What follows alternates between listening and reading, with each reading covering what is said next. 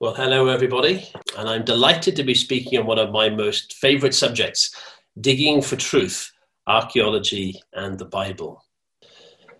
So, when we're looking at this subject, what is it that fascinates me and others? Well, one of the key things is, is that the historical facts that we find uh, present in the Bible can be proven by things that have been found by archaeologists over the centuries. But the key element that we want to bring out is, is that there's always a purpose in the things that we find in the Bible, the characters, the events that we see taking place. It's always to do with God's plan of salvation for his people. And today we're going to be having a look at three key events in the history of Israel involving the kingdom of Egypt, the kingdom of Assyria, and the kingdom uh, or the rulership of Rome. And then we're going to be finishing off by having a look at how the, the hope of the Bible is open to all of us through the work of the Lord Jesus Christ. And he still carries out uh, God's work and plan of salvation uh, in this earth. So we're going to start off by having a look at the time of Egypt. You may know that the children of Israel went down into Egypt um, because of a great famine that was in the land. And Joseph um, one of the principal figures at that time, was well respected by the kings of Egypt. But we read in Exodus chapter 1 that things had gone wrong. The children of Israel were multiplying, and the Egyptian kings had started to worry about the number of these immigrants who were in their country and worried that one day they would overthrow them. We read in Exodus chapter 1 and verse 8, it says, There arose a new king over Egypt who did not know Joseph. Now, that's been a very curious expression because how could they not know Joseph when we read the biblical record uh, of what he did through God in saving the people uh, from the famine? We recall that he was able to interpret the dreams of Pharaoh and rightfully predicted through God that there would be seven years of famine. And so they prepared for that through seven years of plenty by building big storehouses. Well, the reason that we believe that this king did not know Joseph is, is that during the time of Joseph was the Hyksos kings, as we see from the history of the Egyptians. They were nomadic kings who had conquered Egypt for that time period. However, they were overthrown by the normal pharaohs of, of Egypt, the kings, and the 18th dynasty was established in the time of Exodus. And many scholars believe that this was Ahasuerus I. And so that makes sense for us uh, that they didn't know Joseph because they were from a different uh, people living in the same country. And so they said, Let us deal despitefully with them, set taskmasters over them, and afflict them, and let us make them slaves so they can build our treasure cities of Pithom and Ramses and build um, the pyramids. They were a people that were obsessed with the afterlife and planned for it their entire lives. Now, one of the key elements that we learn here is, is that God hears the cry of his people and he's keen to save them from this physical affliction. But more importantly, God is very keen to save them spiritually. Because we read in Ezekiel chapter 20, and I'll turn that up for us, uh, Ezekiel chapter 20 um, and verse 5, we read what had happened to the children of Israel, because this was far more deadly in the eyes of God. Ezekiel chapter 20 and verse 5. Say to them, Thus saith the Lord God, on the day which I choose Israel, and raise my hand in an oath to the descendants of the house of Jacob, and made myself known to them in the land of Egypt, I raise my hand in an oath, saying, I am the Lord your God. So that verse is telling us that God needed to explain to them that He was God. They had somehow forgotten this. It goes on to say, Verse 8 But they rebelled against me and would not obey me. They did not cast away all the abominations which were before their eyes, nor did they forsake the idols of Egypt. Then I said, I will pour out my fury on them and my anger against them. And so it seems that what happened is, is, is that the Israelites had started to serve the gods of Egypt.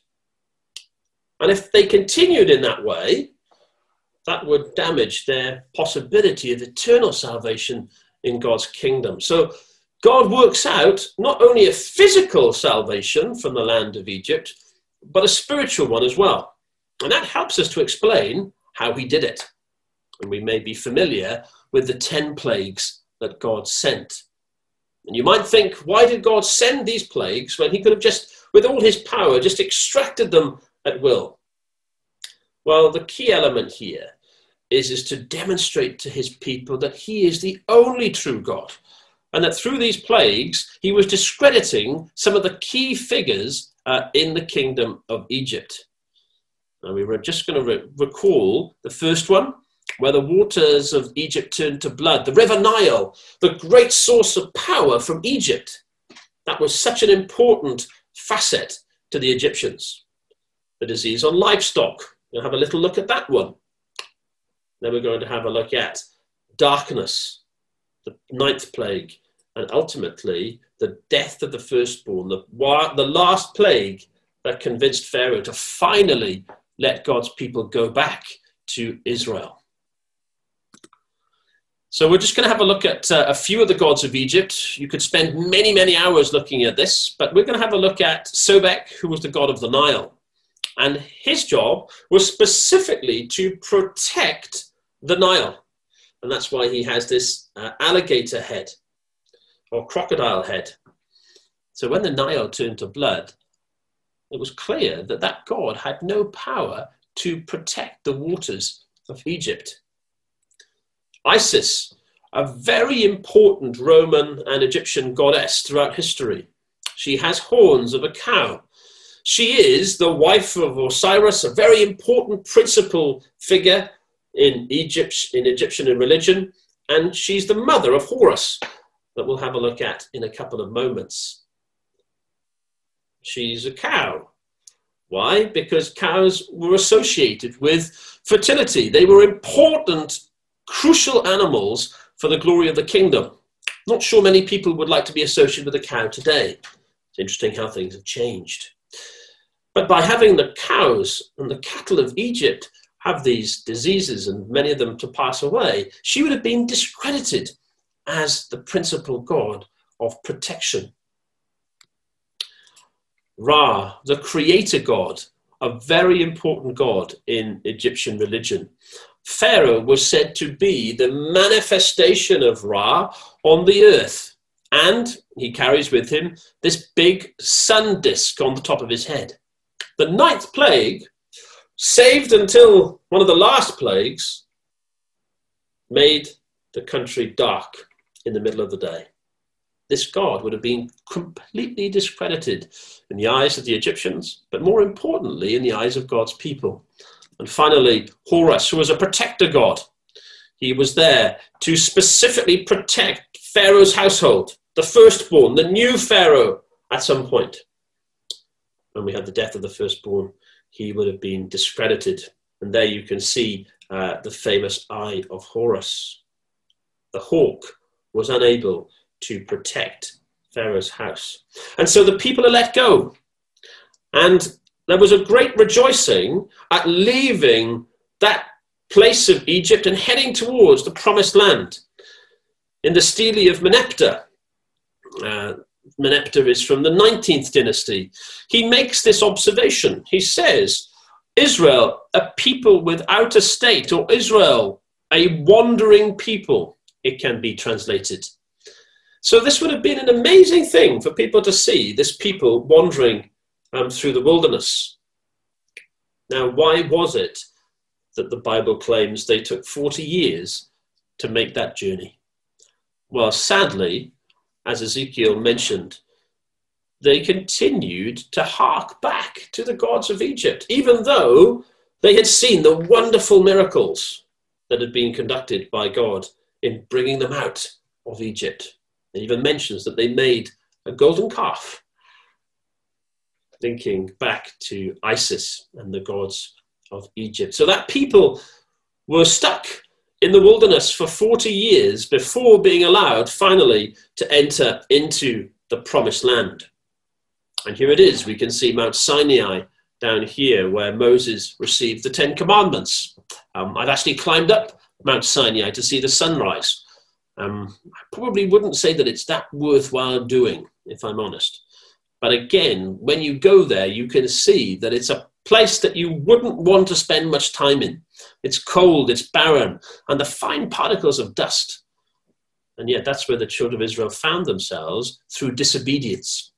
And through that experience, they were, they were tr- to try to overcome their temptations and focus on worshipping God. And finally, they entered into the promised land through the River Jordan. And there's a lovely parable um, of the River Jordan, which is all about how the normal course of things, the water starting off on Mount Hermon, coming down into the Sea of Galilee in this region just here, uh, which would have been teeming with life, and ultimately, though, entering the River Jordan, which means descender, leading to the Dead Sea. And that paints the story of our lives. We start off full of energy in, the, in Mount Hermon, and then suddenly, after some years, we, we live out our lives in the Sea of Galilee, but enter the descender, and we ultimately pass away. But here, the waters of the River Jordan are stopped, and the people go in to the land. And it's a demonstration that belief in God stops the natural course of things, that we can live forever in God's kingdom. So the people came into the land, and they had to conquer the nations that were in the land. You can have a look at Jericho, which is still there today. We're going to focus, though, on one place. The place, the Bible claims, where God has chosen to put his name. Exodus chapter 15 and verse 17. Thou shalt bring them in and plant them in the mountain of thine inheritance, in the place, O Lord, where thou hast made for thee to dwell, in the sanctuary, O Lord, which you have established. The Lord shall reign for ever and ever. And Deuteronomy in those passages there talks about this place being a fundamental focus of God. And that um, is a pomegranate. And it's, uh, it says on the outside in Hebrew, a gift to the temple of Yah. Yah being another name uh, for God. And so this was the focus that they were coming back into a place that God had prepared for his people. Now, as we read through the book of Joshua and the book of Judges, we see that this place was Jerusalem. And they captured it and then they lost it again. And it wasn't until the time of the kings in King David did the city finally fall um, to the Israelites. It was under the control of the Jebusites, and they had called it Jebus. And uh, Kathleen Kenyon famous archaeologist in Israel, uh, uncovered Jebus Jerusalem in the 1960s. And uh, the red you see on the bricks here is the bricks that have been uncovered uh, by Kathleen. So, what is it that happened to capture this city? Well, King David said, Whoever gets up the gutter and smites the Jebusites that are hated of David's soul, he shall be chief and captain. So David said, Whoever conquers this city, I will make him the general of my army. And the Bible tells us that it was Joab who climbed up, who climbed up the, uh, the watercourse into the, uh, the city of Jerusalem. And so Joab became the captain of David's army. And so Jerusalem fell to King David, and the city became the capital of the kingdom of Israel. That's a modern day picture of Jerusalem today. And this is the temple that David and Solomon built. Now, David prepared all the material, and it was Solomon who built it. And it's this piece here. So, we're now going to move on in time and have a think about the kingdom of Assyria because the kingdom of Assyria was coming to invade the land. And sadly, the kingdom of Israel had a civil war and it split into two kingdoms the kingdom of Israel in the north and the kingdom of Judah in the south. And the Assyrians had conquered the northern kingdom. And we're going to pick up the story when the Assyrians, not content with conquering just Israel, are now coming to Judah. And they're going to attack uh, the cities of this kingdom. The Assyrians themselves were a very barbaric people. History attests that they were a brutal nation, that they enjoyed nothing more than killing animals like lions to show their strength. They treated prisoners very poorly and used to drag them behind their chariots for sport. That was the people that were coming, a real source of fear at that time. So, this is the period that we're looking at on this timeline. We're looking here after the Assyrian captivity of this northern kingdom of Israel, and we are here in the time of King Hezekiah uh, of the southern kingdom. And so, what does the Assyrians do? Well, they enter the land from the north and they focus their attention on two cities one, Lachish, the other, Jerusalem. And what happened to this fortress town um, of Lachish? Well, in 2 Chronicles 32, it tells us that they laid siege against it. So even though Sennacherib, the king of Assyria, has sent armies to Jerusalem, he himself is laying siege against this city of Lachish. What happens? Well, Lachish is put to siege, and you can see here on his relief that he made in his throne room after this event people fleeing the city. But unfortunately, they are being captured and they are being stuck on spikes. That's what happened to prisoners by the Assyrians. and then Lachish falls. And we can see here people being skinned alive by the Assyrians, a barbaric people executing prisoners right, left, and center. And there he is, Sennacherib, king of the universe, he calls himself, as all the lake, all the booty of Lachish uh, is passed before him. And you can go and see those rock reliefs um, in the British Museum today to commemorate by Sennacherib the destruction of this city. But why was it that Lachish falls while Jerusalem, that we're going to have a look in a couple of moments, is preserved? Well, Micah explains to us this reason. So turn with me, if you will, to Micah, the prophecy of Micah in chapter 1. It's not the easiest prophecy to find. It's just before the New Testament in the Minor Prophets. And Micah explains to us why it was that this city of Lachish was destroyed. Micah chapter 1.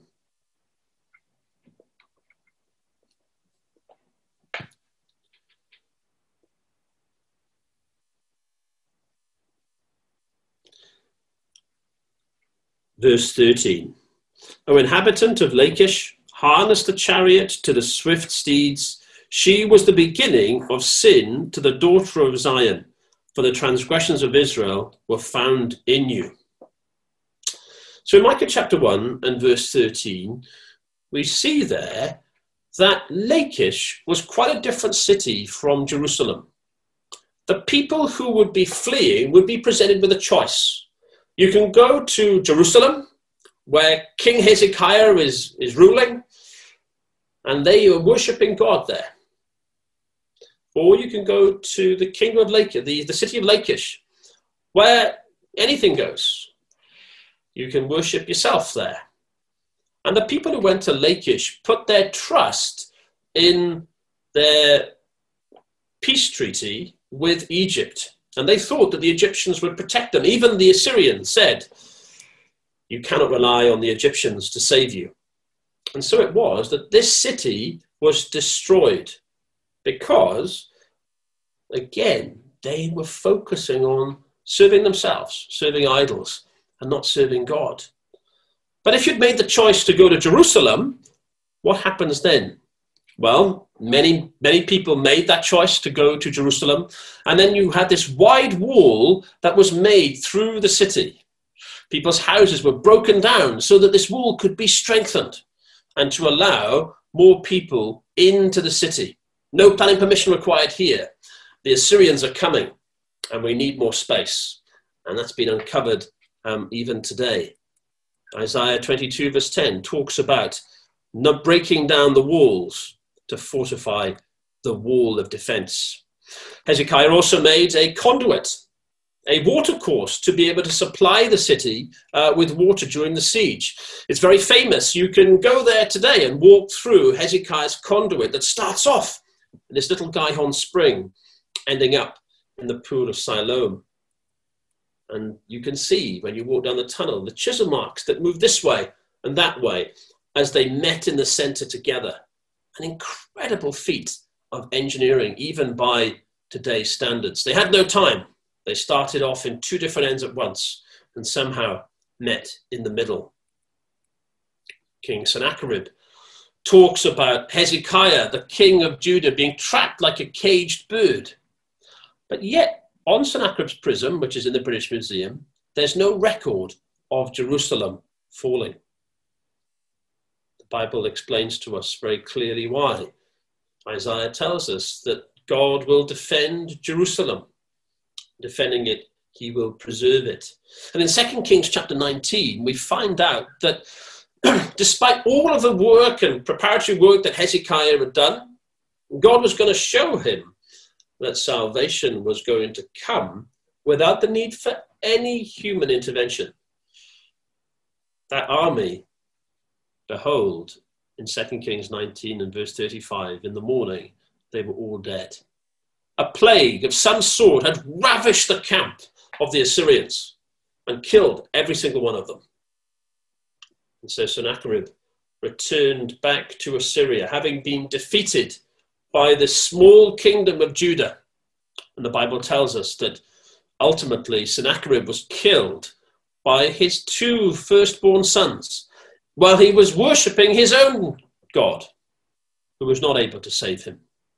And the annals of Assyria tell us that it was Esarhaddon who became the ruler after Sennacherib and is strangely quiet about the regicide uh, of the two older sons. so, moving on in time, the children of Israel returned back from um, Babylon, uh, which they were captive in. And we remember that after the Assyrians, the Babylonians came, and ultimately uh, Judah went into captivity again because they too had descended into idolatry. But God again was working out a way to bring them back. And when the kingdom of Babylon was destroyed, and there's much evidence to, to show us the, the power and the might of the kings of Babylon. The Medo Persian Empire took over, and Cyrus the Persian allowed all the captives in Babylon to go home if they so wished. And the Cylinder of Cyrus is, is known as the first treaty of human rights, the right to return to your own homeland. And that's why um, there's a model of it in the United Nations uh, in New York. The real version, of course, is in the British Museum. Um, British were very good at acquiring uh, these kind of things over the years, as you know. So we're going to move on in time now and have a look at our third kingdom, which was the kingdom or the rulership of Rome. Now, when the people returned, they built uh, a temple again. It's called the Second Temple period. And this was an amazing structure. Um, King Herod, uh, in the times of the New Testament, massively expanded the temple platform, and it was said that he had overlaid it with gold. He had made it the most stunning building to look at. And that's where it was located, um, and that's a picture of modern Jerusalem today, in the same place as the Dome of the Rock why Jerusalem is such a contentious place uh, even today. But one thing that they did was is that they put up what were called middle walls of partition. Now, under the Old Testament, the stranger those who were non Jews, were able to come into, um, it was called covenant relationship. They were able to become followers of God, and there was always the provision made for them. And the examples are very clear in the Old Testament of people uh, who, who did that. But in the New Testament, they built these things called the middle wall of partition that were there to, partic- to specifically keep the Gentiles out. And there was a stone made. And that stone which has been found says if anybody goes past here who is a Gentile, then you're responsible for your own life. And it was the one area where the Romans allowed the Jews to put someone to death without reference to the Roman courts. But what does the Lord Jesus Christ say? Well, the Apostle Paul explains to us in Ephesians chapter 2 the work of the Lord Jesus Christ. And again, the focus here is not on the physical salvation, it's on the spiritual. The Apostle Paul says, Jesus is our peace and hath made both one, and he's broken down the middle wall of partition. There's nothing now that stops us from coming into the temple of God. Therefore, you're no more strangers and foreigners, but fellow citizens with the saints and of the household of God, and are built upon the foundation of the apostles and prophets, Jesus Christ Himself being the cornerstone, in whom all the building fitly framed together grows into a holy temple in the Lord, in whom you also builded together. And so the emphasis here is not on the physical building at all. It's on the people. They're the focus of God's attention. They are the ones that he wants to save and bring into New Jerusalem, into his kingdom. And so this building had lost its purpose. And the Lord Jesus Christ said to his disciples in Matthew 24 See these things? Verily I say unto you, there shall not be left one stone upon another that shall not be broken down. And when the disciples heard that, they couldn't believe it. Surely this is God's temple. Who could destroy it? It's such a beautiful building. But that prophecy was fulfilled in AD 70 when the Romans came. First, Vespasian, the Romanic general who was to become Caesar, and then ultimately by his son Titus. We have an incredible verse um, in Luke's Gospel in chapter 21 and verse 20 and 21. The followers of Jesus would have understood this. In verse 20 of Luke 21, it says, But when you see Jerusalem surrounded by armies, then know that the desolation is near. Then let those who are in Judah flee to the mountains, and let those who are in the midst of her depart, and let not those who are in the country enter in. Well, what does it mean? Well, you might say, well, that's not particularly useful. Jesus is saying that when you see Jerusalem surrounded by armies, it's going to fall. Isn't that obvious? But no, Jesus says, when you see that, then know it's time to flee. And when we see history, that was fascinating prophecy that we had in Luke chapter 21, because Vespasian put the city to siege, but then had to return to Rome uh, to conquer Vitellius, a Germanic legionnaire of the north who had sacked Rome. And so when everybody else was celebrating in Jerusalem, this was the time, the Lord Jesus Christ says, is the time to flee. And so it was that those who believed in Jesus fled the city and escaped what happened next when Titus came back and the siege was put in array and the temple was burnt. And all those stones were ripped up as they tried to get the gold as it fell between the cracks, fulfilling Jesus' prophecy in Matthew. And there you can go to Rome today and you can see the Arch of Titus that commemorates the destruction of Jerusalem in AD 70 and the carrying away of the lampstand or the menorah and the booty from the temple.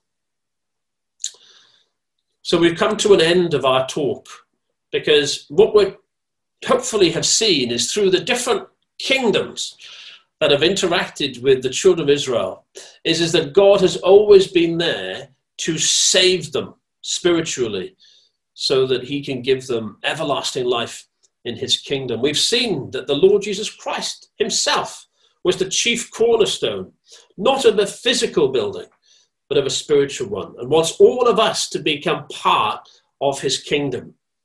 In Galatians chapter 3, in verse 26, The Apostle Paul writes, For you are all sons of God through faith in Christ Jesus. For as many of you as were baptized into Christ have put on Christ. There is neither Jew nor Greek, there is neither slave nor free, there is neither male nor female, If you are all one in Christ Jesus. And if you are Christ's, then you are Abraham's seeds and heirs according to the promise. There was that wonderful hope that is opened up to all of us that we too, as we travel through our lives, that through the waters of baptism, we can become part of God's kingdom. We can have a place in that beautiful city of New Jerusalem and be given the gift of everlasting life through the work of the Lord Jesus and his death and his resurrection. Our last quotation, taking us back to New Jerusalem that will be established in the day of God's kingdom. Isaiah chapter 2 and verse 2 says, And it shall come to pass in the last days that the mount of the Lord's house shall be established in the top of the mountains, and shall be exalted above the hills, and all nations shall flow unto it. And many people shall go and say, Come ye, let us go up to the mountain of the Lord, to the house of the God of Jacob, and he will teach us of his ways, and we will walk in his paths. For out of Zion shall go forth the law and the word of the Lord from Jerusalem. A picture of righteousness and everlasting peace when God's kingdom comes. So we very much hope that you found it interesting uh, this morning as we've had a look at history and we've prayed earnestly that God will be with us all as we read his word and brings about his plan and purpose and act of salvation with mankind. Even so, come, Lord Jesus. Thank you so much for listening.